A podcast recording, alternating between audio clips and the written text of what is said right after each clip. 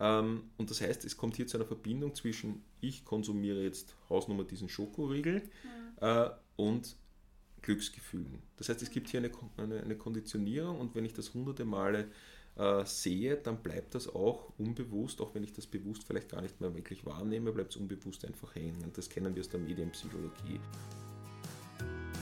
Herzlich willkommen beim Achtsam Essen Podcast. Deinem Podcast für ein positives Körpergefühl und ein gesundes Essverhalten. Mein Name ist Cornelia Fichtel, ich bin Ernährungspsychologin und dein Host für diese Sendung. Das Thema der heutigen Folge ist Zuckersucht. Das ist ja ein riesengroßes Thema, vor allem in den letzten Jahren. Worum geht's heute? Es gibt Bücher mit so Titeln wie Frei von Zuckersucht oder Zucker, der heimliche Killer, Raus aus der Zuckerfalle. Und all diese Titel machen richtig Angst, wie ich finde, und suggerieren uns, dass Zucker quasi bitterböse und total schädlich ist. Und auch in Ernährungskampagnen wird berichtet, dass wir Zucker meiden sollten, zuckerabstinent werden sollen, und zum Teil gibt es eine richtige Zuckerhysterie. Zuckersteuer wird diskutiert, in einigen Ländern gibt es es schon.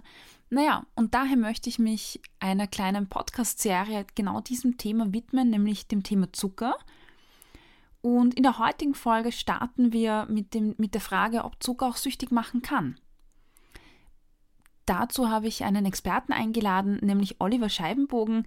Er ist klinischer Psychologe, Doktor der Psychologie und leitet seit vielen, vielen Jahren im Anton-Proksch-Institut den Bereich der klinischen Psychologie. Und das Anton-Proksch-Institut ist in Österreich oder Wien eines der bekanntesten Suchteinrichtungen.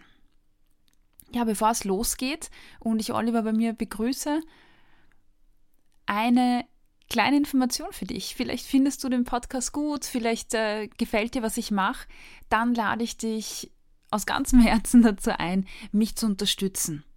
Die Arbeit, einen Podcast zu machen, aufzunehmen, die Interviews zu machen, ist sehr viel. Also da steckt sehr viel Arbeit dahinter.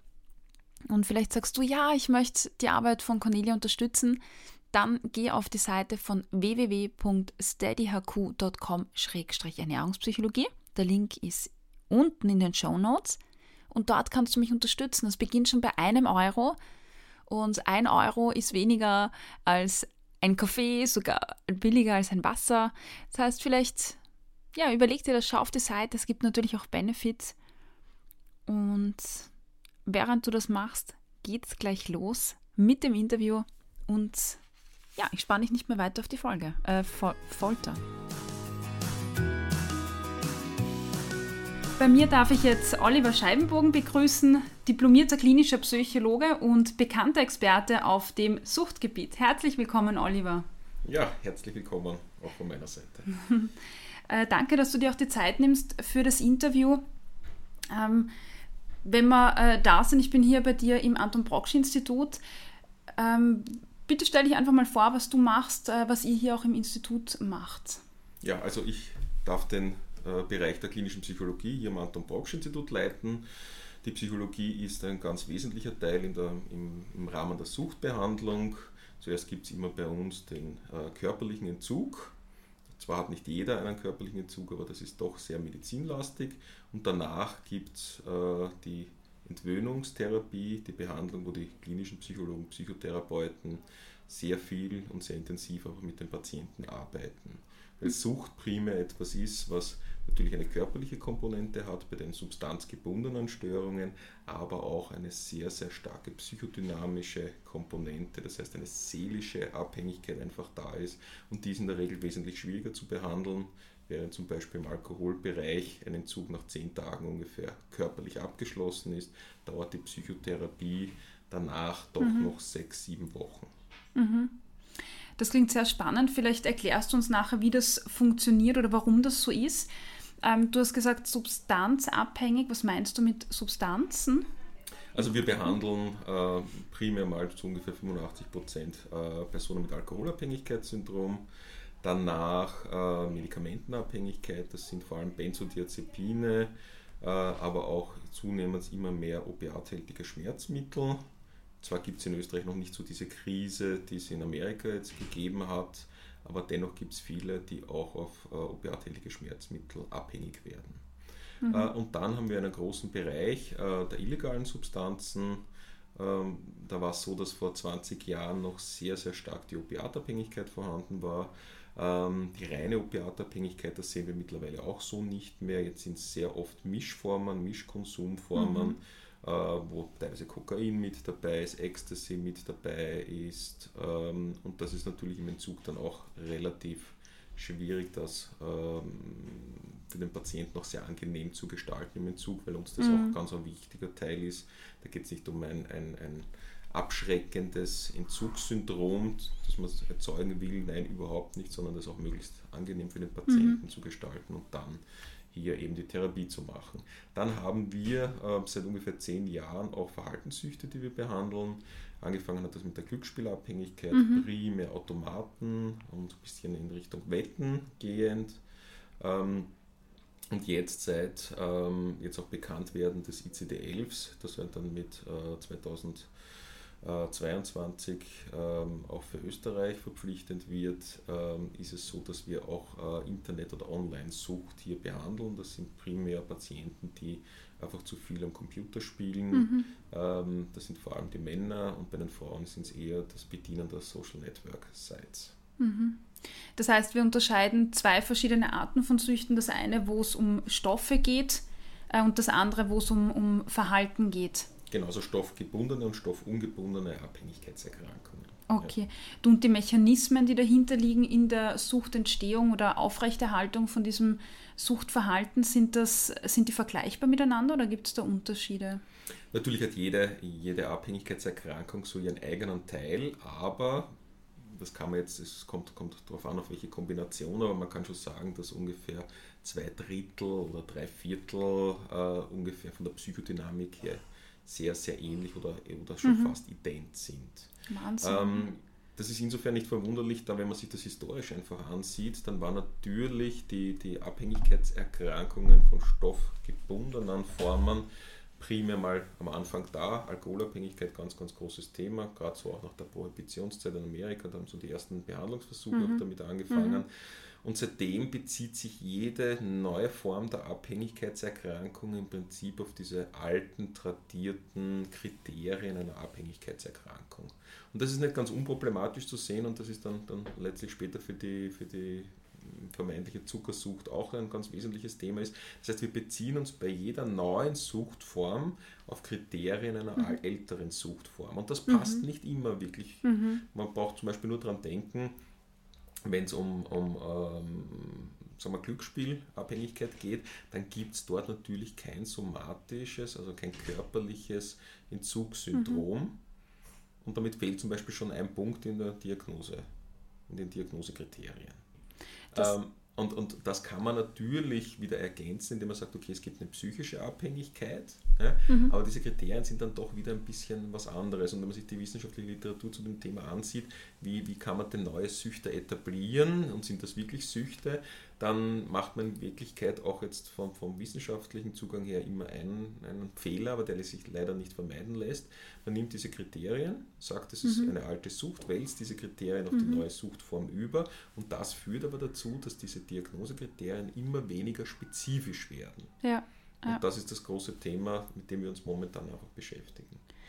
Das heißt, um das zusammenzufassen, es gibt bestimmte Kriterien, nach denen Süchte diagnostiziert oder festgelegt werden oder die zutreffen müssen, um quasi eine Suchterkrankung zu diagnostizieren, auch medizinisch jetzt zum Beispiel zu diagnostizieren oder klinisch.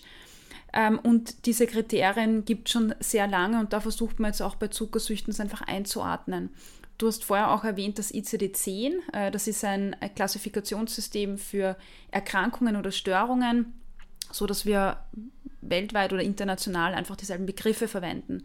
Und dort sind diese Kriterien festgelegt. Was sind das denn für Kriterien, die bei einer Sucht zutreffen? Wann bin ich suchtkrank? Also die Weltgesundheitsorganisation hat diesen Kriterienkatalog festgelegt und da müssen 3 der folgenden 6 Kriterien über einen Zeitraum von einem Jahr erfüllt sein.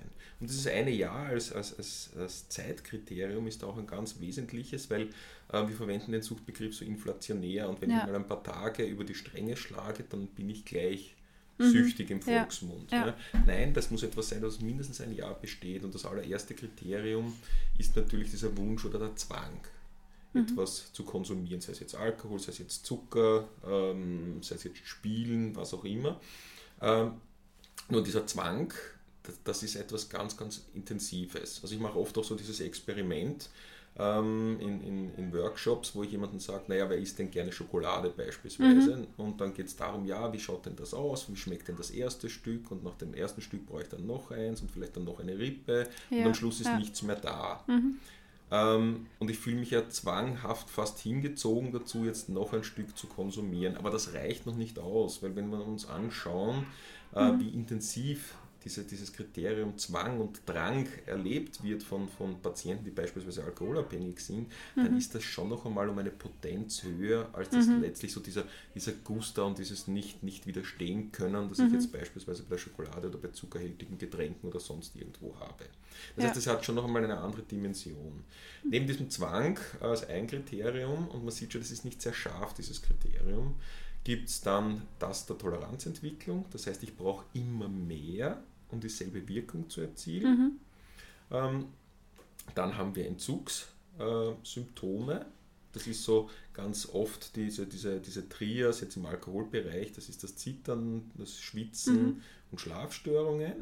Das ist jetzt bei anderen, zum Beispiel bei Verhaltenssüchten, ist es ganz oft eben nicht Zittern und Schwitzen, sondern da kommt eben eine Gereiztheit dazu. Also jeder, der vielleicht schon mal aufgehört hat zum Rauchen, wird das auch kennen. Ein paar Tage sehr wenig verträglich für sein Umfeld, da fällt diese Gereiztheit, diese Dysphorie oft schon auf. Das sind Stimmungsschwankungen, man ist sehr labil, man fühlt sich sehr dünnhäutig, all das kann man natürlich unter Entzugserscheinungen auch subsumieren, aber so diese geballten körperlichen Entzugserscheinungen sind dann halt oft auch eben bei den Verhaltenssüchten überhaupt nicht anzutreffen. Dann haben wir eines der ganz klassischen Kriterien, und das ist auch das, wo man, glaube ich, bei der Zuckersucht sehr schön differenzieren kann, der Kontrollverlust. Jeder von uns sagt ja, ich habe schon mal die Kontrolle darüber verloren und habe eigentlich vorgenommen, ich esse maximal 2 Rippen Schokolade und dann wird es halt eine Tafel oder vielleicht sogar mal 1,5 Tafeln. Das heißt, das nicht zurückhalten können, sondern immer mehr wollen quasi von dem, was ich gerade habe. Aber auch Kontrollverlust ist etwas, was man sich ein bisschen graduierter anschauen muss. Auch da reicht es letztlich bei den Nahrungsmitteln oft nicht in der Intensität aus. Während beim Alkohol das manchmal so ist, dass die Leute sich wirklich bewusstlos trinken, weil es anders nicht geht. Und hinter dem Kontrollverlust steckt oft ja auch ein psychisches Problem und dieses sich sedieren, da braucht es dann auch immer mehr und da reicht nicht nur ein bisschen wegdrücken, sondern ich brauche so viel, dass ich dann wirklich davon durch fast Bewusstlosigkeit wegkomme. Also das ist ein ganz intensives Kriterium und so als ein leichter Kontrollverlust, den man mal hat und dann trinkt man sich halt was hier an Damenspitz an. Also das heißt noch lange nicht, dass das wirklich dieses Kriterium des Kontrollverlusts ganz erfüllt ist. Dann eindeutig schädliche negative Konsequenzen, die durch den Konsum passieren können. Das können sein im sozialen Bereich, das was ich schon, jemand sagt, so geht es nicht weiter, es gibt dann im zwischenmenschlichen Bereich Probleme, am Arbeitsplatz vielleicht, aber auch in der Beziehung, in der Partnerschaft, das können aber auch körperliche Probleme sein, also beim Alkohol ganz oft auch Probleme jetzt im Verdauungstrakt, was die Leber betrifft, kognitive, also Beeinträchtigung der Wahrnehmung und Denkleistung, ich mache trotzdem einfach weiter. Ja. Zählt auch dazu vielleicht also wenn wir jetzt zum Zucker gehen oder in Bezug zum Essen, da gibt es das vielleicht nicht in dieser Form, aber vielleicht die Isolation auch, dass ich mich zurückziehe von sozialen Aktivitäten? Ja, natürlich. Also eine zunehmende Vereinsamung, die jetzt einerseits dadurch zustande kommt, dass man sich auch immer intensiver mit seinem konsumatorischen Verhalten beschäftigt und dann kaum mehr Zeit für was anderes bleibt. Das sieht man beim Alkohol auch. Das ist jetzt gerade aufgrund der hohen Verfügbarkeit von Zucker eher nicht der Fall. Ja. Und dann auch die Zeit, sich zu erholen von dem Konsum, wieder fit zu werden für die soziale Interaktion. Und das führt natürlich in die Einsamkeit. Und damit haben wir diese 6 Kriterien in Wirklichkeit, wovon 3 erfüllt sein müssen. Wenn man sich es genauer anschaut, dann sind 2 eher dem körperlichen Bereich zuzuordnen und die anderen 4 bzw. 3,5 sind eher dem psychischen Bereich zuzuordnen. Und das ist mir auch eine ganz wesentliche Botschaft, ist zu sagen, man muss nicht körperlich abhängig sein, um abhängig zu sein. Es gibt eine reine seelische Abhängigkeit auch, und das ist natürlich gerade für den Zuckerbereich auch eine sehr, sehr relevante Diskussion. Ja. Es ist irrsinnig spannend, und ich würde mir gerne die Kriterien mit dir nochmal genauer anschauen, dann im Detail, nämlich auch vielleicht Parallelen zwischen anderen Substanzen, Drogen zum Beispiel und Zucker. Ja, vielleicht gibt es da Gemeinsamkeiten. Davor würde mich aber noch interessieren, wenn du sagst, dass auch dieser psychische Aspekt oder die psychische Abhängigkeit ganz stark ist. Bei körperlichen kann ich mir das irgendwie erklären oder kann ich es besser nachvollziehen, sage ich mal. Und ich glaube, dass es für viele Menschen nachvollziehbarer ist, jemanden zu haben, der Alkohol hat, weil da trinke ich was und bin irgendwann abhängig. Aber bei Online-Geschichten oder Glücksspiel ist es so schwer nachvollziehbar. Kannst du beschreiben, was da im Gehirn passiert, dass man da wirklich abhängig wird? Wie kann sowas passieren? Also es entwickelt sich ein Suchtgedächtnis, das vor allem über dopaminerge Bahnen moduliert und letztlich variiert wird. Glückshormone, die da mitspielen. Das sind Glückshormone, die hier ausgeschüttet werden, und die werden aber im Laufe der Suchtentwicklung gar nicht mehr so intensiv ausgeschüttet. Das sind vor allem Anfangserlebnisse. Also nehmen wir eine Verhaltenssucht, eine prominente, wie zum Beispiel die Glücksspielabhängigkeit. Dort ist es ganz oft so, dass man am Anfang natürlich einmal höher gewinnt. Und das schüttet Dopamin aus, körpereigene Endorphine, Glückshormone, die ausgeschüttet werden, und an das kann man sich natürlich dann auch Jahre hinweg zurückerinnern. Das Problem ist aber dass dieses Glücksgefühl wird immer weniger und die negativen Konsequenzen werden immer mehr. Das ist diese ganz klassische Suchtentwicklung. Und ich versuche dann eigentlich nur mehr mein Suchtverhalten durchzuführen, um aus einer negativen Stimmung in eine halbwegs neutrale zu kommen. Dieses Positive, was ich am Anfang gehabt habe, das kriege ich nie wieder. Und dem Gefühl laufe ich sozusagen hinterher und erreiche es aber nie wieder. Die Glücksspielsucht ist insofern vielleicht auch ein sehr, sehr gutes Beispiel, weil es sehr drastisch zeigen kann, wie intensiv nämlich eine psychische Abhängigkeit wirklich werden kann. Beim Glücksspiel ist es in der Behandlung nämlich ganz wichtig, dass es nicht nur darum geht, dass die Leute nicht wieder Glück spielen, sondern dass sie auch nicht zusehen beim Glücksspiel. Weil sich im Gehirn beim Glücksspiel genau das Gleiche abspielt, wenn ich nur passiv zusehe, wenn wer anderer spielt und wer anderer gewinnt wirklich? Oder verliert. Wahnsinn.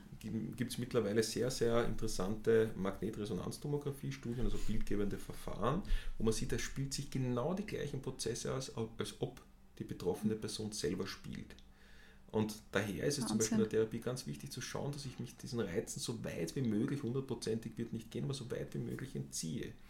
Weil ich sonst eigentlich schon wieder am Glücksspiel teilnehme, dann kommt schon wieder diese Gier, dieser Zwang, dieser unbändige Drang dazu dem Spielen, und davon muss ich mich von diesen Reizen, von diesen Cues, von diesen Hinweisreizen, muss ich mich möglichst fernhalten.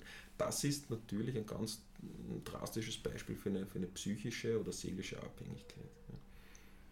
Es ist gerade, also wenn man das auf den Ernährungsbereich umlagert, ist es ja eine schwierige Sache, ne? Weil wir ja immer konfrontiert sind. Es gibt überall in jedem Supermarkt, an jeder Ecke, bei jedem Event, bei jeder Einladung gibt es Essen. Also wir werden ja ständig damit konfrontiert. Und also, das ist vielleicht auch ganz spannend, wenn wir von Zuckersucht sprechen, spielt es auch eine Rolle, diese ständige Verfügparkeit. Ne? Vielleicht gibt es Parallelen. Die Medienpräsenz von Süßwaren ist enorm, und wozu es da kommt, ist ganz klassisch einen Konditionierungsprozess. Wenn man sich die Werbung dazu anschaut, dann ist das auch immer was, wo die Leute glücklich reinschauen, wo es ihnen gut geht, wo negative Konsequenzen jetzt in Form von Fettleibigkeit oder so überhaupt nicht gezeigt werden.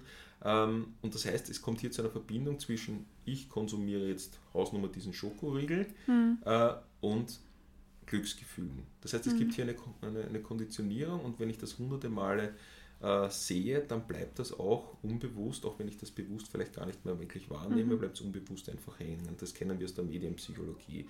Ein klassisches Beispiel ist, wenn ich sage Farbe lila, Milka? Denkt jeder sofort an Milka. Genau, ja. Also das ist ein ganz klassischer Konditionierungsbeitrag, der dazu führt, dass Marken einfach aufgeladen werden. Und das betrifft jetzt nicht nur die Marke an sich, sondern es betrifft auch die Erwartung an die Substanz. Und diese suchtmittelspezifische Erwartung, wie wir jetzt im Fachjargon sagen, die spielt natürlich auch gerade bei der Einnahme von Zucker eine wesentliche Rolle. Mhm. Wenn ich jetzt etwas zu mir nehme, jeder kennt so dieses Gefühl oder fast alle, ich bin am Abend irgendwie, sitze da, entspanne mich, schaue vielleicht ein wenig fern und dann denke ich mir, na, irgendwas brauche ich noch. Ja. Ja? So, es ist noch nicht genug heute, irgendwas fehlt noch. Und dann ist so der Schritt vielleicht zum Eiskasten oder die Naschlade einfach da und das ist aber die Wirkungserwartung ist meistens dann eine stimmungsaufhellende, eine entspannende, also sehr positiv besetzte Wirkung, die wir uns erwarten, wenn wir jetzt auch letztlich ein zuckerhältiges Nahrungsmittel zu uns nehmen. Und das, denke ich, ist ganz wichtig, weil Konditionierungsprozesse und gerade auch das Modelllernen da ganz ein wesentlicher Teil, glaube ich, jetzt in der verstärkten Konsum von Süßwaren. Auf jeden Fall, ja. Das ist, was du jetzt erwähnt hast und was ich total spannend finde, ist, dass man ja, oder ich sehr häufig dran denke, dieses Lernen im Doing, das heißt, mir geht's schlecht oder schon in der Kindheit, gell? Wenn man einen Fünfer hat oder traurig ist, dann kriegt man halt eine Schokolade oder geht man Eis essen, um sich zu trösten. Also da lernen wir ganz stark innerhalb der Familie oder am Modell natürlich auch. Aber das, was du jetzt auch gesagt hast, ist, es reicht, wenn ich in der Werbung die Verknüpfung sehe, diese positiven Emotionen mit der Schokolade. Und das ist ja irrsinnig spannend, weil das ist eine Sache, die man ja kaum aus dem Weg gehen kann auch, gell? Also ich kann die Werbung ja nicht filtern danach, ob das jetzt irgendwas mit Süßwaren zu tun hat oder nicht. Das macht schwer und wir sehen das ja zum Beispiel auch jetzt bei der Smartphone-Sucht. Ja, genau die gleichen Konditionierungsprozesse laufen auch dort ab. Ich stehe an der Bushaltestelle, habe das Gefühl, mir ist langweilig, was mache ich? Ich greife zum Smartphone. Ja. Und der Griff zum Smartphone erzeugt, dass es mir kurzfristig besser geht, weil ich entweder unterhalten werde oder noch schnell ein paar Mails beantworte und das Gefühl habe, ich habe was erledigt, also positive Gefühle dann daraus entstehen. Und das mache ich ein paar Mal und dann mache ich es völlig unbewusst, greife ich dazu, wenn ich an der Haltestelle stehe und eigentlich Zeit hätte zur Regeneration, zum ins Nahenkastel schauen, greife ich dann völlig automatisch zum Smartphone. Und es gibt eine sehr, sehr spannende Studie von... Ich fühle mich gerade ertappt in der Beschreibung. Ich glaube, so geht es fast jedem mittlerweile. Aber mir ist es wichtig, gerade wir aus dem Suchtbereich sind, glaube ich, diejenigen, die da auch ein bisschen aufzeigen sollten, sei doch ein bisschen bewusster jetzt im Umgang, sei es jetzt mit neuen Medien oder auch letztlich mit Nahrungsmitteln. Es gibt eine wunderbare Studie von Lally, die noch nicht sehr lange her ist, ich glaube 2 oder 3 Jahre her. Die haben versucht herauszufinden, wie lange es dauert, bis jemand völlig automatisch ein Glas Wasser vor dem Mittagessen trinkt. Mhm. Und das Spannende an der Studie ist, es dauert ungefähr im Durchschnitt 65 Tage. Es gibt manche Leute, die können das nach 12, 13 Tagen völlig unbewusst. Das heißt, da geht es nicht darum, ich brauche jetzt ein Glas Wasser und trinke das, sondern die gehen automatisch zur Wasserleitung und holen sich ein Glas Wasser und fangen erst dann zum Mittagessen an. Mhm. Ja? Und bei manchen dauert es fast ein ganzes Jahr. Das heißt, wir Menschen sind ganz unterschiedlich gebaut. Es gibt welche, wo diese Konditionierungsprozesse ganz schnell greifen und manche, da dauert es Ewigkeiten lang. Und warum ist dieses Beispiel so wichtig? Weil wenn es darum geht, dass ich Verhaltensweisen wieder verlernen will, verlernen geht nicht in dem Sinn, dass man jetzt sagt, okay, ich durchtrenne jetzt dieses Neuron, diese Signalleitung, die mich dann hinführt zu diesem konsumatorischen Verhalten. Nein, sondern es geht um ein Umlernen. Und dieses Umlernen dauert genauso lang, wie etwas Neues lernen. Das heißt, wir brauchen in der Regel ungefähr 60, 65 Tage, bis ein neues Verhalten schon langsam automatisch wird. Und das, denke ich, ist auch eine wichtige Botschaft, wenn ich zum Beispiel meine Ernährungsgewohnheiten verändern will, dann werde ich mindestens 2 Monate, wenn nicht fast 3 Monate brauchen, wo ich jeden Tag bewusst mehrmals sagen muss, nein, jetzt nicht, es schreit. Der Schokoriegel nach dem Mittagessen vielleicht oder vor dem Schlafengehen und ich muss mich bewusst damit auseinandersetzen. Die gute Botschaft ist, nach 3 Monaten wird es wesentlich leichter, weil vieles schon unbewusst, ohne dass ich aktiv mich plagend dagegen stellen muss, sich verändert. Und ich denke, das ist für jeden, der irgendwie seine Ernährungsgewohnheiten verändern will, auch eine ganz wesentliche Botschaft. Auf jeden Fall, wird danach leichter, auch wenn es jetzt, hier und jetzt wirklich schwer ist, zäh ist, mühsam ist, und ich mich teilweise vielleicht sogar unsicher fühle, weil ich auf diese alten Emotionsbewältigungsstrategien nicht zurückgreifen kann, aber es ist was anderes. Es wird besser. Ja, das ist ein wichtiger Punkt, den du jetzt erwähnt hast, weil es ist eine Zeitspanne, die überschaubar ist, aber trotzdem lang, wenn man etwas verändern will. Und Diäten zum Beispiel oder so Geschichten, die greifen ja viel schneller. Ich sehe viel schneller Effekte von irgendetwas. Und wenn ich wirklich nachhaltig etwas verändern will, geht es wirklich um einen Lernprozess, immer wieder dran zu bleiben. Und ich finde das ganz wichtig, das zu betonen, dass es Erfolge gibt und dass es einfach auch seine Zeit dauert, gell, bis man Verhaltensweisen wirklich nachhaltig verändert. Mhm. Aber das ist keine Sucht, sondern das ist einfach ein Gewohnheitsverhalten, das zum Beispiel jedes Mal, wenn ich nach dem Mittagessen meine Schokolade esse oder jeden Tag Punkt 12 Uhr Mittag esse, dann ist das irgendein Gewohnheitsverhalten und das kann ich wieder neu lernen, umlernen, anders lernen. Also mir ist immer ganz wichtig, nicht jedes problematische Verhalten ist gleich eine Sucht. Der Begriff, der Suchtbegriff wird viel zu inflationär verwendet. Ja. Also ich kenne mittlerweile Leute, die sagen, ich habe eine Labello-Sucht, weil sie sich halt ständig irgendwie die trockenen Lippen mit dem Labello einschmieren. Und das tut uns nicht gut. Ja, eine Sucht ist wirklich eine zu diagnostizierende, schwere, chronische Erkrankung, die gut heilbar ist mittlerweile. Aber es ist eine Erkrankung und nicht jedes problematische Verhalten ist gleich eine Erkrankung. Ja. Das heißt, wir fangen an, in der Gesellschaft zu pathologisieren, krank zu reden und das tut nicht gut, weil wenn ich jetzt zum Beispiel gerade bei der Zuckersucht sage, ja, jemand hat eine Zuckersucht, dann heißt das, er hat eine Krankheit mit Kontrollverlust. Das heißt eigentlich, kann er dagegen so autonom, selbstständig kaum was machen. Das heißt, er braucht Hilfe. Aber damit bin ich auch aus dem Schneider. Ich kann es nicht kontrollieren. Das heißt, ich habe meine Eigenverantwortlichkeit geht damit schon wieder massiv zurück. Ja, ja. Und das tut der Sache einfach nicht gut, weil wir unterscheiden ja auch im Suchtbereich zwischen diesem Gebrauch, dem Missbrauch, der noch nicht wirklich krankheitswertig ist, aber wo sozusagen die Substanz oder das Verhalten nicht mehr rein in einer Genussfunktion eingesetzt wird, sondern dahinter schon andere, nämlich zum Beispiel andere Funktionen stehen, wie zum Beispiel Gefühle zu manipulieren. Mhm. Ja? Mhm. Und natürlich ist es so, wenn ich vermehrt Schokolade zu mir nehme, damit ich in eine bessere Stimmung komme oder das Gefühl habe, jetzt ist der Tag dann komplett, dann ist das natürlich in Wirklichkeit schon ein bisschen ein Missbrauch. Ja. Ja? Ja. Und man merkt es ja dann auch, weil die letzte Rippe von der ganzen Tafel Schokolade, die schmeckt ja auch meistens gar nicht so gut wie die erste. Mhm. Ja. Aber man macht das aus dieser Gewohnheit einfach fertig, weil dann habe ich es abgeschlossen und dann ist es weg und morgen, das ist dann meistens schon der Vorsatz noch während des Essens, morgen ist dann nichts mehr da und dann werde ich morgen zumindest nichts essen. Das heißt, der gesunde, gute Vorsatz ist dann schon da. Ja. Und das ist aber alles noch etwas, was sich im Missbrauchsbereich abspielt. Also das emotionale Essen auch, ne, das du jetzt ansprichst, das fällt mir jetzt ein, weil gerade beim emotionalen Essen geht es ja darum, dass ich nicht esse, weil ich Hunger habe oder weil mein Körper einfach Energie braucht oder Nährstoffe braucht, sondern aus irgendeinem anderen Grund wie besonderer Gusto, Langweile, gell, wie du vorher auch erwähnt hast, aber auch Emotionen wie Traurigkeit, wenn ich gelernt habe oder wie in der Werbung konditioniert habe, dass mir das helfen kann, mich unterstützen kann. Ne? Genau, und da sind wir bei Substanzmissbrauch, beginnt mit Gebrauch. Und ich finde das eine wichtige und tolle Unterscheidung, das an der Stelle auch zu betonen. Ja, weil ich kann Zucker oder Süßigkeiten oder salzige Sachen gebrauchen, ohne dass ich gleich süchtig sein muss. Das ist ja auch ganz wichtig, weil sonst kommen wir immer mehr in eine Verbotsgesellschaft. Ja. Ja, es gibt auch immer schon wieder Diskussionen, wenn jemand dann fettleibig ist, soll er dann mehr zahlen für eine Gesundheitsversicherung oder ein bestimmtes Lebensalter mit Herzratenvariabilität und solchen Dingen, wo man dann hergeht und sagt, okay, die müssen dann irgendwie mehr Krankenversicherungsbeiträge zahlen.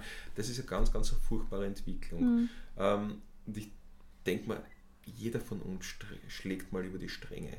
Ja, auf jeden Fall, beim Essen kommt bei mir noch ein ganz wesentlicher Teil dazu, nämlich sozusagen, Essen beruhigt ja auch. Ja, und wir kennen das aus dem Tierreich, also ein Panther, der seine Beute erlegt, der bringt die Beute oben auf den Baum in Sicherheit und dort kann er in Ruhe anfangen zu essen. Das heißt, Essen an sich ist etwas, und das ist ja auch neurobiologisch determiniert, dass nämlich die Druckrezeptoren ja auch hier im Halsbereich in der Nähe des Schluckreflexes sitzen. Und durch verstärktes Essen kommt es zu einer Beruhigung. Und da ist zum Beispiel ganz wichtig, wenn es darum geht, seine Verhaltensgewohnheiten hier zu ändern, dann muss ich einen Ersatz finden, der mich auch beruhigt.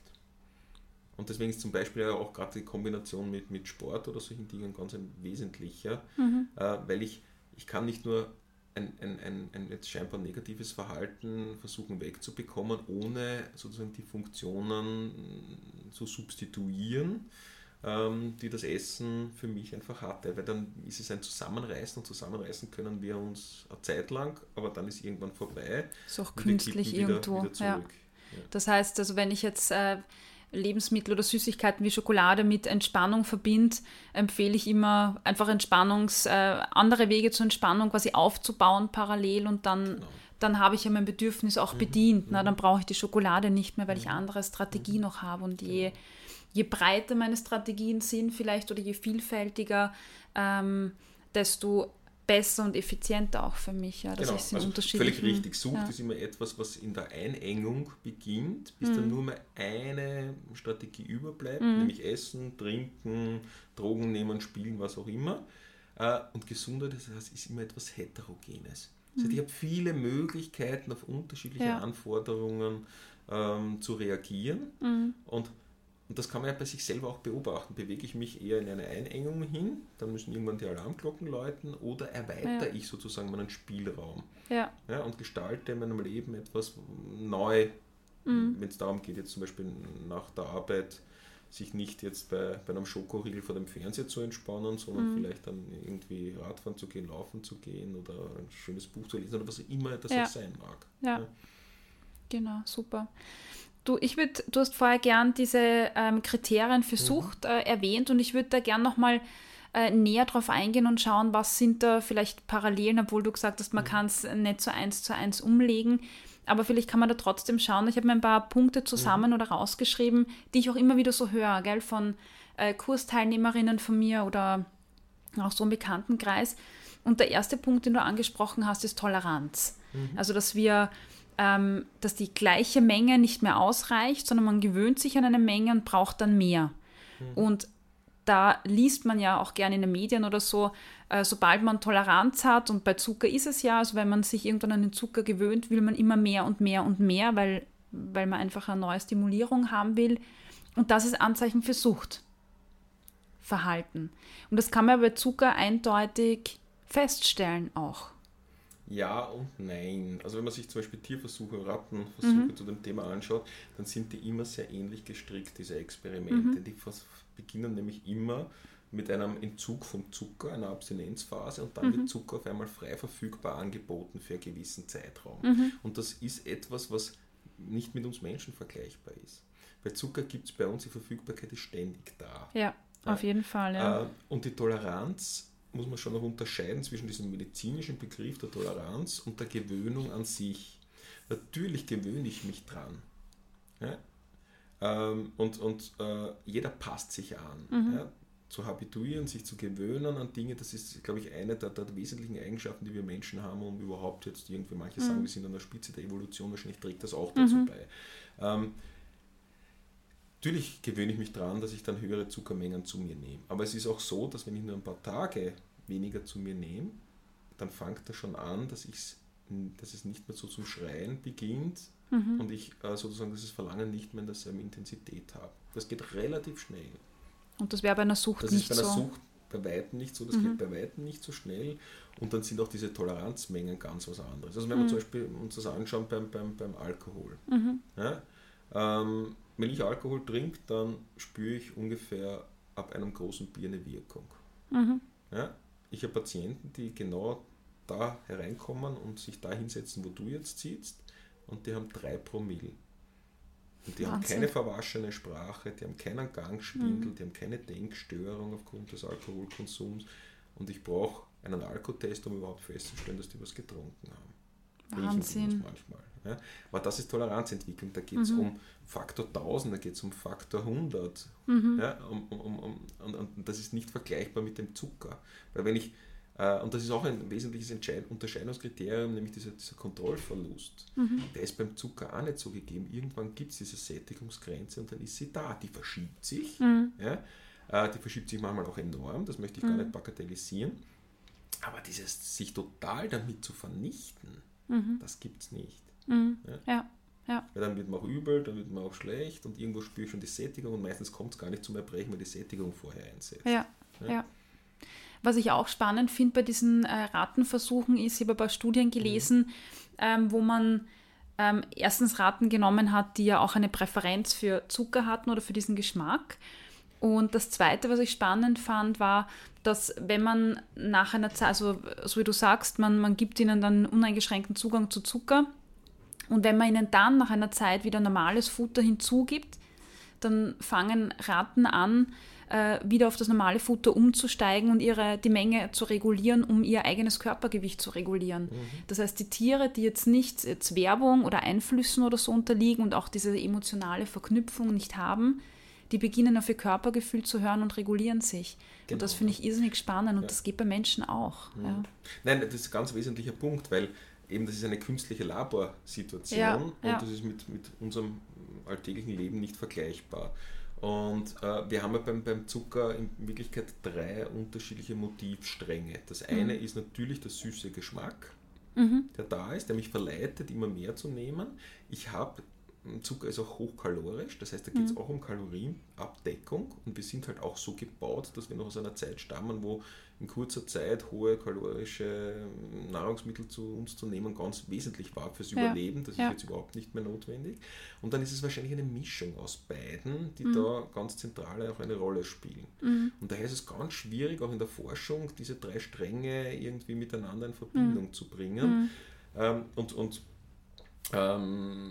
sozusagen zu gesunden Verhaltensweisen wieder zurückzukehren, das machen wir ja auch, wenn es keine äußeren Zwänge gibt. Ja, also wenn nicht die Werbung das dauernd suggeriert, oder ich eben Gefühle manipuliere dadurch, dann kann ich dann vielleicht einen Salat auch essen oder so. Aber wenn mich die Gefühle sozusagen im Negativen dermaßen drängen, dass ich dann Zucker zu mir nehme. Ja, und dann ist es immer so, dass, und das gilt fast für den gesamten Suchtbereich, dass diese psychodynamische Komponente der Sucht wesentlich größer ist als das, was über die Substanz an sich oder die rein pharmakologische Wirkung erklärt wird. Und das scheint beim Zucker auch so zu sein. Das heißt, das, was ich glaube, wie es wirkt, ist viel entscheidender als das, wie es pharmakologisch, biochemisch im Gehirn und letztlich im gesamten Körper wirklich wirkt. Ja.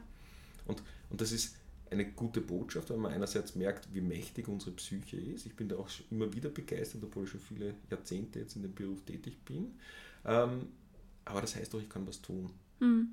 Ja. Und an dem muss man ansetzen und da muss man arbeiten dran. Also an dem Glauben, etwas verändern zu können. Ja, das ist ein wesentlicher Punkt, weil viele glauben ja dann auch nicht mehr an sich, gell? Weil sie sich ja bewiesen haben, unter Anführungszeichen über mehrere Jahre, dass sie es eh nicht schaffen. Und da wieder den Glauben an sich zu fassen. Ja. Genau, also diese berühmte Selbstwirksamkeitserwartung, das ist der wesentliche Punkt. Ja. Das gilt für die Ernährung wie für viele andere Bereiche auch. Ja, und ein Rückfall beginnt auch im Alkoholbereich beispielsweise. Gibt es 100.000 Rückfallsituationen, die auftreten können, aber jeder Rückfall beginnt in Wirklichkeit mit dem Gefühl, die Situation ist mächtiger und stärker als meine Fähigkeiten, die ich entgegensetzen kann. Ja. Und das ist ja beim, ob ich mir jetzt was zum Naschen hole oder nicht, ist das ja auch immer so. Das sitzt auf der einen Seite auf der Schulter mehr oder weniger der eine Teil von mir, der sagt, das wäre jetzt gut und wunderbar, der verführerische Teil.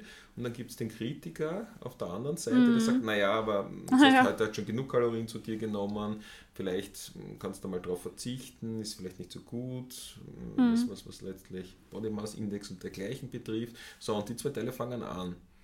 Ja, und oft ist es einfach so, dass dann so dieses Gefühl kommt, naja, aber ich kann mich da eh nicht dagegen stellen. Das nutzt eh nichts. Vielleicht heute mal ganz kurz, aber generell werde ich es nicht schaffen.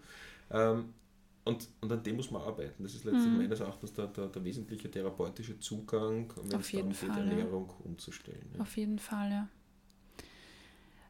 Ein zweiten Punkt, den du vorher genannt hast, oder ein zweites Kriterium war das Craving. Und das passt jetzt auch gut zu dem Rattenexperiment, das wir gerade auch besprochen hatten. Craving ist das Verlangen nach einer Substanz. Wie ist das im Suchtbereich? Also diese Gier kann ganz, ganz intensiv werden. Und da sieht man auch wiederum die Macht der Psyche. Also ich habe Patientinnen, die nachweislich 10, 12 Jahre wirklich total abstinent sind vom Alkohol, aber schon manchmal auch ein-, zweimal im Jahr von so Craving-Gier-Attacken berichten. Und das Interessante ist, die zittern, die schwitzen, die am Herz rasen, also das, was eigentlich Entzugserscheinungen sind, obwohl sie nichts getrunken haben. Und das ist so vehement und so mächtig, Wahnsinn, dass die dann manchmal eine Viertelstunde, halbe Stunde, manchmal eine ganze Stunde wirklich damit ganz massiv kämpfen und diese körperlichen Erscheinungen haben, die sie vor 10 Jahren in der Entzugssituation gehabt haben. Da sieht man auch diese Gefühlsbrücke in die Vergangenheit, löst diese Gefühle aus und die Gefühle lösen dann auch die körperlichen Reaktionen aus. Das ist Craving, das ist Gier, ein Tunnelblick. Ich kann nicht mehr rational denken. Ich sehe nicht mehr links, ich sehe nicht mehr rechts. Ich habe nur mehr diesen Fokus auf das Suchtmittel. Und das ist bei der Zuckersucht auch nicht so der Fall. Ja? Aber ich kenne Patientinnen, die sagen, sie können nur noch an Schokolade denken oder... Kursteilnehmerin, ja, was schon, ist da der Unterschied? Die können zum Beispiel noch mit dem Auto am Sonntag zur Tankstelle fahren und sich was kaufen. Jemand, der alkoholkrank ist und so ein Craving, so eine Gier hat, der wird das kaum schaffen. Ja, weil wenn der wirklich in dieser Gier ganz massiv drin ist, schafft das kaum.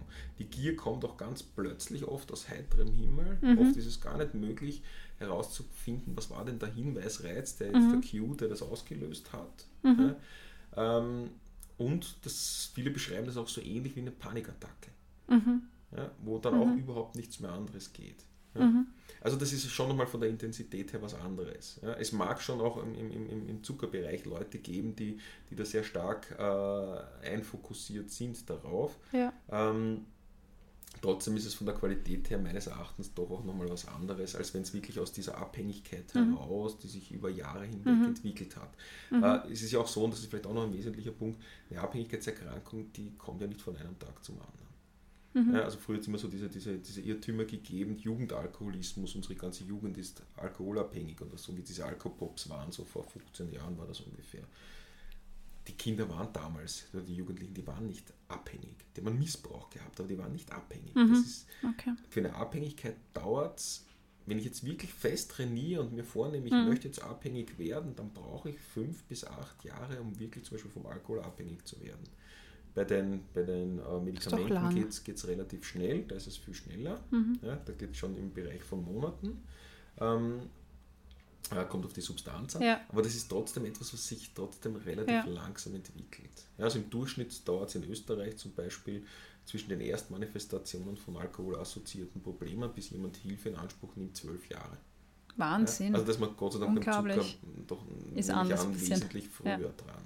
Ja. Das heißt, auch wenn es Craving gibt, und das berichten ja auch tatsächlich viele, dass sie diesen Heißhunger haben nach etwas, dann gibt es das im Suchtbereich auch, aber die Intensität im Suchtbereich ist einfach viel höher, und deshalb würdest du sagen, man kann das nicht vergleichen, dieses Verlangen mit einer krankheitswertigen Sucht. Genau. Ja. Ich habe mir auch Studien angeschaut dazu, es gibt ja auch viele Bücher, Zuckersucht und was weiß ich, was da alles gibt, die sich auf Rattenversuche natürlich wieder mal beziehen, und ich habe mir angeschaut, was da für Studien auch zitiert werden. Und ganz spannend fand ich, dass man auch hier eben Ratten auswählt für diese Versuche, die zuerst einmal eine Präferenz haben für Zucker und dann sehr stark mit Zucker gefüttert werden eine Zeit lang. Und dann setzt man die Ratten auf eine Diät, sage ich mal, in der sie 12 Stunden nichts zu essen bekommen, also gar nichts. Und dann gibt man ihnen Zucker. Und die Ratten stürzen sich auf diesen Zucker und futtern ihn weg. Und das wird dann hergenommen als Hinweis dafür, dass Craving auf Zucker vorhanden ist und dass es eine Zuckersucht gibt. Und das finde ich auch spannend, weil mir fällt jetzt das Buch ein, Das egoistische Gehirn. Ich weiß nicht, ob du das kennst. Ja. Da wird dieser Brain Pool ganz stark beschrieben, weil ja Zucker ja auch ein wichtiger Energiegeber oder der einzige Energiegeber für unser Gehirn ist. Und dann ist es ja logisch, dass gerade in Zeiten, wo ich Stress habe, wo ich unter Druck stehe, wo ich wenig Energie habe, dass man da Verlangen auch nach Zucker hat oder nach süßen oder energiereichen. Das ist so ähnlich auch, wie man es kennt von Schilderungen von Überlebenden in der Wüste, ja, die dann einfach massivst trinken, ja, bis es wirklich zu Zellschädigungen kommt aufgrund dieser raschen Wasseraufnahme. Ja. Und das würde man auch nicht sagen, es ist eine Wassersucht. Wassersucht ist dann wieder ganz was anderes. Ja, stimmt, ja. Also dieses zuerst sich einer Deprivation auszusetzen und sich kasteien zu müssen, das ist ganz klar, dass man danach ein Aufholbedürfnis hat. Aber dieses Aufholbedürfnis ist nicht gleich mit Sucht gleichzusetzen. Ja. Das Ja. Das würde dem Suchtbegriff furchtbar schaden, wenn solche Dinge gleich. Das kennt ja jeder auch, wenn er mal eine Nacht durchmacht, dann hat er auch das Bedürfnis, dann den Schlaf aufzuholen, was nur teilweise wirklich funktioniert. Ja? Ja. Das heißt, da geht es eigentlich um sowas wie Homöostase wiederherstellen und da wird dann halt übers Ziel hinausgeschossen und es geht in die andere Richtung. Ja. Aber das sind genau letztlich Regelkreisphänomene, wo wir uns dann einregeln, wieder einpendeln. Wenn ich nur einen Teil davon in einem Experiment mir anschaue, nämlich genau dort, wo es so anflutet, dann der Konsum, ja, dann passt das einfach nicht. Ja. Ja. Ah, danke, dass du das jetzt auch nochmal erwähnt hast. Du hast mich gerade an was erinnert, nämlich die Ergebnisse nämlich gerade, also wenn man sich anschaut, suchtartiges Verhalten bei Zucker, sieht man hauptsächlich oder ganz stark bei Personen, die bingen, also diese Essanfälle haben. Und das sind ja genau die Personen, die auch eine Verbotsphase haben oder wo sie sagen, ich esse jetzt keine Schokolade für einen Monat und nie wieder gibt es so Süßes und also sich da wirklich auch abstinent machen von diesen Triggeressen. Und dann irgendwann in einem schwachen Moment essen sie Übermengen von diesen Süßigkeiten, kaufen sie auch speziell ein und gönnen sich die. Und dann hat man Binge-Anfälle. Und das sieht man eben genau auch bei Personen, die eben diese Abstinenzphasen auch drin haben. Genau, ja. Also das weiß man ja auch, wenn man keinen Heißhunger entwickeln will, dann sollte man kontinuierlich über den Tag immer wieder kleinere Portionen zu sich nehmen. Das steht in jeder Ernährungsbibel drinnen. Ja. Das stimmt, ja. Also zumindest nicht bei den seriöseren eher. Und natürlich, wir kennen das auch hier, wir haben auch Patientinnen, die bombige Binge-Eating-Attacken haben, ja, die aber eher aus dem Essstörungsbereich auch herauskommen. Ja, also zum Beispiel bulimische Patientinnen oder eben die dann nur diese massiven Essattacken haben und dann nicht erbrechen oder etwas dagegen tun. Ja. Aber da ist es auch oft ganz massiv eben ein Manipulieren der Gefühle über das entweder Kasteien und von Nahrung sich fernhalten oder dann dieser Überkonsum. Ja. Ja. Bei denen, was ja auch spannend ist als Aspekt, ist, dass man ja auch schon diese, ich glaube, das hast du vorher auch erwähnt, diese Besessenheit auch von dem Thema hat oder besessen von Alkohol, von irgendwelchen Substanzen oder auch von Zucker. Also gerade essgestörte Patientinnen zum Beispiel beschäftigen sich ja auch ständig mit dem Thema Ernährung. Ne? Aber da sind wir ja wirklich in einer Krankheit drinnen. Das ist wirklich definitiv in einer Krankheit. Also eine Essbrechsucht hat auch nichts mit Sucht zu tun. Ja. Ja? Das ist eine Essstörung. Ja, oder auch die Anorexie, die Magersucht, heißt zwar auch irrtümlich Sucht, hat aber ist nicht in den Diagnosekriterien im Suchtkapitel zu finden, sondern ganz woanders. Und das ist ja immer so dieses Thema schon gewesen. Ist es letztlich eine Impulskontrollstörung, ist es eine Sucht oder ist es ein Zwang? Mhm. So, zwischen diesen drei Bereichen letztlich psychischen Fehlverhaltens, da muss man immer unterscheiden, was es wirklich ist. Ja? Und zum Beispiel jetzt ganz aktuell ist wieder so, jetzt auch mit der ICD-11 kommend, ist so dieses Thema Cyberpornography, ja? Also Cybersex. Ja? Weil es da auch Leute gibt, die aufgrund dieses vielen Angebots, das es im Internet gibt, dort hängen bleiben, stundenlang im Internet sich Pornos ansehen. Und da ist man auch übereingekommen, da reicht bei Weitem die wissenschaftliche Literatur noch nicht aus, um zu sagen, es ist eine Sucht. Das findet man in Zukunft im Kapitel der Impulskontrollstörungen. Und Impulse zu kontrollieren, ich glaube, das ist ein ganz wesentlicher Teil. Und wenn man sich anschaut im Gehirn, welcher Bereich denn dafür verantwortlich ist, dann ist es primär das Frontalhirn. Also das Frontalhirn wirkt hemmend auf unsere Impulszentren, nämlich vor allem dort, wo die Gefühle sitzen, im limbischen System. Und wenn es diese Projektionsbahnen vom präfrontalen Kortex nicht zum Emotionszentrum gibt, die nämlich negativ hemmend sind, dann kommt es zu einem Übersteigern dieser Impulse. Und das, was für mich sehr interessant ist, ist in den letzten Jahren, ist es, wenn wir so ein intensives Angebot haben, im Suchtbereich sprechen wir auch von einer Globalisierung, ich kann alles überall auf der Welt kaufen. Ja, ja, also ich kann Internet konsumieren überall auf der Welt, ich kann Alkohol überall kaufen, egal. Österreichisches Bier kriege ich vielleicht in Saudi-Arabien ein bisschen schwierig, aber andere Formen von Alkohol kriege ich auf jeden Fall. Dann habe ich diese massive Verfügbarkeit. Und wir Menschen haben immer schon Probleme ein bisschen gehabt, mit dieser massiven Verfügbarkeit einfach umzugehen. Ja. Und daher ist es ganz wichtig zu schauen, wie kann ich Selbstkontrollstrategien erarbeiten. Das sieht man zum Beispiel beim Heranwachsen von Kindern. Der präfrontale Kortex ist ein Teil, der ganz spät erst wächst. Mhm. Das heißt mit 28, 30 voll ausgeprägt. Und daher ist es zum Beispiel jetzt gerade, wenn es um neue Medien beispielsweise auch darum geht, wenn man Kindern zu vielen Reizen aussetzt, dann macht das diesen präfrontalen Kortex kaputt mit der Zeit. Gibt es erste Wahnsinn. Wirklich gute Studien dazu. Okay. Diese Reizüberflutung sorgt dafür, diese hemmenden Bahnen ins emotionale Zentrum nicht mehr da sind und die Kinder entwickeln ADHS-ähnliche Symptome. Mhm. Nicht, dass sie wirklich jetzt ein krankheitswertiges ADHS haben, aber es ist da. Die Symptome das heißt, sind da, ja. Das, was wir brauchen, ist schon jemanden, der uns anleitet, und da sind wir jetzt wieder beim Modelllernen, wie wir mit Reizüberflutungen umgehen. Und um jetzt wieder auf den Zucker zurückzukommen, dort ist es genauso. Wenn ich jetzt Elternteile habe, die mir ständig einfach auch vorleben, ja, gegen negative Gefühle, du hast vorher gesagt, schlechte Note oder sowas, dann kriegst du eine Schokolade, damit du ein bisschen besserer Stimmung bist, oder bei irgendwelchen anderen negativen Anlässen immer sofort auch mit Essen, ja, oder Zuwendung einfach über Essen kommuniziert wird. Das heißt, Essen ist gleich Zuwendung. Genau. Ja, und das ist etwas, was ich später übernehme. Oder das Bestrafung heißt, auch, ne? Kann teilweise auch Bestrafung. Wenn es nicht auf ist, dann gibt es keine Nachspeise oder genau, so. Genau, ja.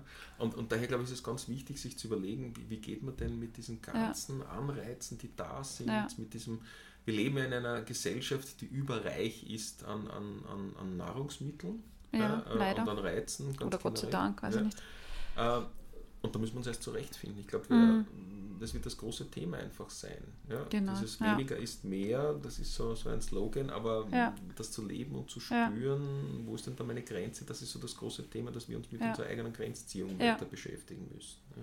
Und ich glaube auch, dass es ganz wichtig ist, du hast gesagt, spüren, nämlich da auch wieder in Spüren reinzukommen, weil wir wissen ja auch jetzt aus der Psychologie, dass gerade die Arbeit mit Verboten oder Angstmache langfristig einfach nicht funktioniert oder nicht wirklich funktioniert, und da müssen die Leute wieder auch mehr lernen, eigenes Körpergespür zu entwickeln und da unterstützt werden. Du, eine Sache fällt mir noch ein, oder eine Sache hast du vorher noch erwähnt, nämlich, glaube ich zumindest, diese erfolglosen Versuche, also dass dieses Aufhören immer wieder scheitert. Und ich kenne das von meinen Patienten oder Klientinnen, mit denen ich arbeite, dass die versuchen, jetzt keine Schokolade zu essen oder so oder weniger zu essen, aber sie schaffen es halt einfach nicht. Und das ist ja auch ein deutliches Anzeichen für Sucht, oder? Na, Scheitern an sich ist kein Anzeichen für Sucht. Okay. Da würde man der Sucht irgendwie sehr unrecht tun. Sucht ist ja auch eigentlich relativ gut heilbar, besonders in den Frühstadien. Auf der anderen Seite glaube ich, hängt das ganz stark damit zusammen, vielleicht kann man dann nämlich sozusagen aus der Sucht nämlich auch ein bisschen was jetzt drüber in die Ernährungsberatung oder Therapie hineinbringen. Das, was ganz wichtig ist, ist, im Suchtbereich ist es so, dass oft der Rückfall fast dazugehört. Das klingt jetzt ganz provokant, was ich sage, und soll jetzt auch keine Ausrede sein, wieder zum alten Verhaltensmuster zurückzukehren. Aber ich finde das gut, das ist ein wichtiger Punkt, ja. Es ist insofern wichtig, weil wenn wir uns jetzt vorstellen, weiß ich nicht, auf das Allerwichtigste im Leben eine Zeit lang verzichten zu müssen, dann gehen ein paar Tage, aber nie wieder. Ja, und wenn ich mir jetzt jemanden anschaue, der also nicht 40 Jahre alt ist, eine Lebenserwartung von über 80 hat, das heißt 40 Jahre lang nie wieder Schokolade, ja, dann entsteht sofort Reaktanz, wie wir Psychologen sagen, das heißt, ich brauche sofort etwas, um diesen Widerstand wieder wegzukriegen, und ich werde zum Konsumieren wieder anfangen. Das heißt, glaube ich, was schon wichtig ist, wir Menschen haben ganz große Probleme mit alles oder nichts. Aber es zieht uns trotzdem immer wieder dorthin, weil wir glauben, dass es einfacher ist, ein Leben zu regeln mit oder ohne. Und das, was glaube ich beim Zucker schon ganz wesentlich ist, zu sagen, na, da muss es einen Mittelweg geben. Das ist beim Alkohol nicht so, dass das Suchtgedächtnis so ausgeprägt, und wenn jemand tatsächlich abhängig ist, dann gibt es auch kein kontrolliertes Trinken. Kontrolliertes Trinken gibt es als Therapieform schon, aber nur bei denen, die einen Missbrauch betreiben. Und da sieht man jetzt auch den Unterschied und die Parallele zur Sucht beim Zucker. Das heißt, dort ist es schon möglich zu sagen, nein, ich verzichte nicht jeden Tag meines Lebens für die nächsten 40 Jahre auf Schokolade, und ich weiß, mir schmeckt das so gut, sondern da geht es darum, die Dosis macht das Gift, ich muss mir überlegen, wann, in welchen Situationen mache ich was Besonderes draus, und dann esse ich vereinzelt dort auch ein Stück Schokolade. Und daher ist es auch wichtig zu sagen, wenn ich mal über die Stränge schlage, das ist nicht das Katastrophisieren. Ja. Das heißt, ich fange nicht wieder bei Null an. Nein, nein, das ist nicht so. Ich habe vielleicht ja auch schon 4-5 Tage lang fast keine Schokolade mehr gegessen oder überhaupt keine mehr gegessen. Das ist ein Erfolg und den kann ich mir auch durch diesen Rückfall jetzt nicht nehmen. Ja, danke, dass du das sagst. Das kann ich unterstreichen und ich finde das irrsinnig wichtig. Gell? Mhm. Gerade weil du auch gesagt hast, ein neues Verhalten zu lernen, bis zu 3 Monaten und das gehört einfach dazu auch. Gell? Genau. Das heißt, ich muss mit mir selber schon auch tolerant umgehen, wenn es um solche Rückfälle geht. Ich darf natürlich nicht zu lasch werden und sagen, das weiß ich heute plane ich schon den Rückfall ein, das wäre genau das Falsche. Aber zu sagen, nein, okay, es ist jetzt passiert. Und dann, wir sagen ja auch oft so, im Suchtbereich gibt es diesen berühmten Abstinenzverletzungseffekt. Ja. Ja, das heißt, wenn ich 3-4 Tage jetzt, oder sagen wir beim Alkohol 3-4 Monate mal keinen Alkohol getrunken habe und ich trinke dann auf einmal Alkohol, dann trinken die Leute viel, viel mehr, als sie vorher getrunken haben, wie sie noch abhängig waren. Ja. Ja, und so ähnlich ist es ja beim Essen auch oft. Ja. Dann kommt dieses Bingen dann und dann habe ich auf einmal unheimliche kalorische Mengen in kürzester Zeit zu mir genommen. Ja. Und warum ist denn das so?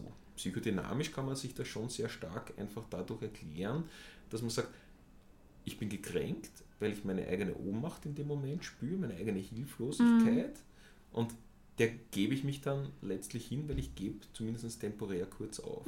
Aber gerade da in der Situation zu sagen, na okay, jetzt ist es halt eine 3/4 Tafel geworden, eigentlich wollte ich nur maximal eine Rippe essen, aber jetzt ist es wichtig, es zahlt sich genau jetzt in dem Moment aus, trotzdem aufzuhören. Ah ja, super. Ich fühle mich jetzt richtig bestärkt und das sage ich auch immer. Ich habe dazu für diejenigen, die schon öfters vielleicht zugehört haben, ich nenne das auch gern in den Kursen oder so, Escho-Wurscht-Prinzip, weil man dann gerade beim Essen immer so den Gedanken hat, na jetzt ist es auch schon wurscht, gell? Jetzt kann ich weiter essen und genau das ist das Phänomen. Ja. Und es ist nicht wurscht. Genau, weil es immer die Möglichkeit zu sagen, gibt Stopp und da auch stolz auf sich selbst zu sein. Gell? Genau, ja, weil also vielleicht sind das auch Parallelen, die wir hier finden können für die Zuckersucht. Patienten haben bei uns am Anton-Proksch-Institut auch Ausgang. Ja, da geht es nämlich primär ja auch darum, sein neu erworbenes Wissen und seine Kompetenzen draußen zu erproben. Und es ist dann oft so, dass dann vom Wochenendausgang beispielsweise ein Patient zurückkommt, sehr niedergeschlagen, gedrückt und wir fragen dann, was denn los war. Und er sagt, ich war ganz kurz davor, was zu trinken, ich habe Craving, ich habe Gier gehabt danach und das hört denn das nie auf und er hadert so richtig mit seinem Schicksal und ich frage dann immer, und haben Sie was getrunken? Und er sagt dann drauf, nein, habe ich nicht. Wieso freue ich mich jetzt gerade und Sie gehen mit sich so negativ ins Gericht. Ja? Und ich denke mal, da gibt es schon Parallelen auch. Ja, auf jeden Fall. Okay, ich darf schon spüren, das ist hart. Oder ich darf auch mal spüren, ich schlage über die Stränge und ich habe das einmal. Ja, auf jeden Fall. Ja. Aber das heißt nicht, dass ich mir nicht sofort wieder auch ein Stückchen verzeihen kann und sofort wieder auf meine Bahn zurückkehren kann. Ich kann kurz mal meinen Weg verlassen, okay, aber ich muss dann halt schauen, wie steige ich auf das Pferd und wie fange ich wieder an, auf dem Weg weiterzugehen. Ja, super. Du sprichst mir aus der Seele, das war nicht abgesprochen vorab, das hat sich jetzt so ergeben. Perfekt, super. Ja, das heißt, um das zusammenzufassen, kann man sagen, dass es einen Unterschied zwischen Substanzmissbrauch und Abhängigkeit gibt und dass es durchaus Parallelen zwischen Abhängigkeit von Substanzen und Zucker zum Beispiel gibt oder jetzt Essen allgemein. Aber dass man das nicht vergleichen kann, also dass es ganz andere Dimensionen sind, dass es kein Krankheitsverhalten ist und dass sehr viel einfach auch Gewohnheit ist und emotionales Verhalten, dass man sich auch wieder, also emotionales Essen quasi geknüpft an Emotionen, dass man sich abtrainieren kann, also dass man umlernen kann, neu lernen kann. Genau, also die positive Nachricht zum Schluss irgendwo. Die Seele ist ein ganz, ganz mächtiges Instrument. Das beginnt letztlich dort, wo der Glaube an sich selbst beginnt. Dort ist Veränderung möglich. Das ist auch primär das, wo man, glaube ich, ansetzen muss am Arbeiten. Und problematisches Verhalten gibt es temporär ganz oft im Leben. Das verschwindet manchmal dann auch wieder, wenn sich die äußeren Rahmenbedingungen ändern. Ich kann das selbst zum Verschwinden letztlich bringen. Und ich glaube, ich möchte einfach nur in einer Gesellschaft leben, die tolerant ist, auch für ein übermäßiges Verhalten, ob es jetzt Konsum ist oder irgendetwas anderes. Und ich möchte nicht in einer Gesellschaft leben, wo alles gleich in die Suchtecke getrieben wird, wo mit dem erhobenen Zeigefinger geschaut wird, wenn jemand einmal außerhalb der Norm ein bisschen aufschlägt. Ja. Ja. Sondern ich glaube, dass es wichtig ist, sagen, nein, wir sind da tolerant, weil, glaube ich, auch die Gesellschaft kann was dazu beitragen. Wir sehen das in vielen, vielen suchtspezifischen Themen, auch wenn es um Alkohol am Arbeitsplatz geht oder sowas. Die Peer Group ist ganz was Entscheidendes und die Peer Group kann bei den Jugendlichen die Gleichaltrigen sein, es ist bei uns Erwachsenen die Arbeitskollegen, die Freunde und wenn es da einfach möglich ist zu sagen, nein, okay, heute hast du über die Stränge geschlagen, okay, aber morgen wieder der Weg zurück, dann ist das etwas, wo wir uns, glaube ich, in einer Gesellschaft befinden, die tolerant ist, die liberal ist und die es auch mal zulässt, dass jemand auch anders sein kann. Ja. Super. Ich glaube, das waren die perfekten Schlussworte. Du. 2, 3 Fragen habe ich noch an dich, nämlich da geht es um dich. Ich stelle immer gerne die Frage, gibt es eine Buchempfehlung oder eine Podcast-Empfehlung, die du hast und noch teilen möchtest? Kannst. Zu rumpel ich dich, gell? Ich habe jetzt nicht nachgedacht drüber, ich habe es gelesen, aber ich habe nicht drüber nachgedacht. Es hat jetzt gar nichts mit Essen zu tun oder auch mit Sucht zu tun. Etwas, was mir sehr nachhaltig letztlich in Erinnerung geblieben ist und letztlich auch mein Leben sozusagen als Psychologe ein bisschen verändert hat. Das sind die einzigen 2 Psychologen, die jemals einen Nobelpreis bekommen haben, zwar nicht in Medizin oder so, sondern in Wirtschaftspsychologie. Das ist Kahneman und Tversky.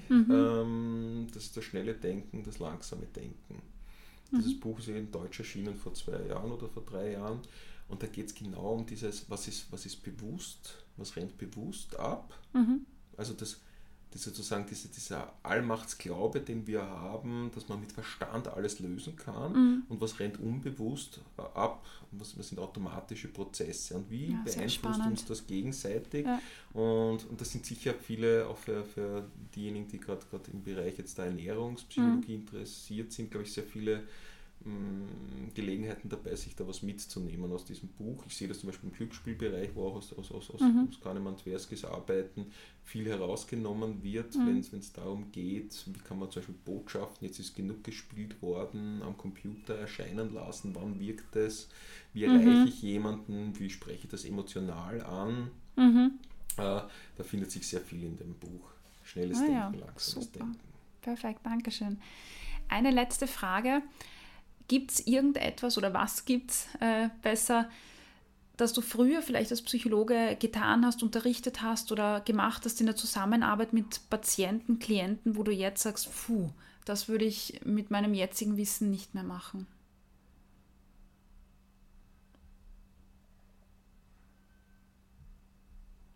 Vielleicht ein neues Mindset, das man sich angeeignet hat, auch mit der Zeit. Schwere Frage. Ja.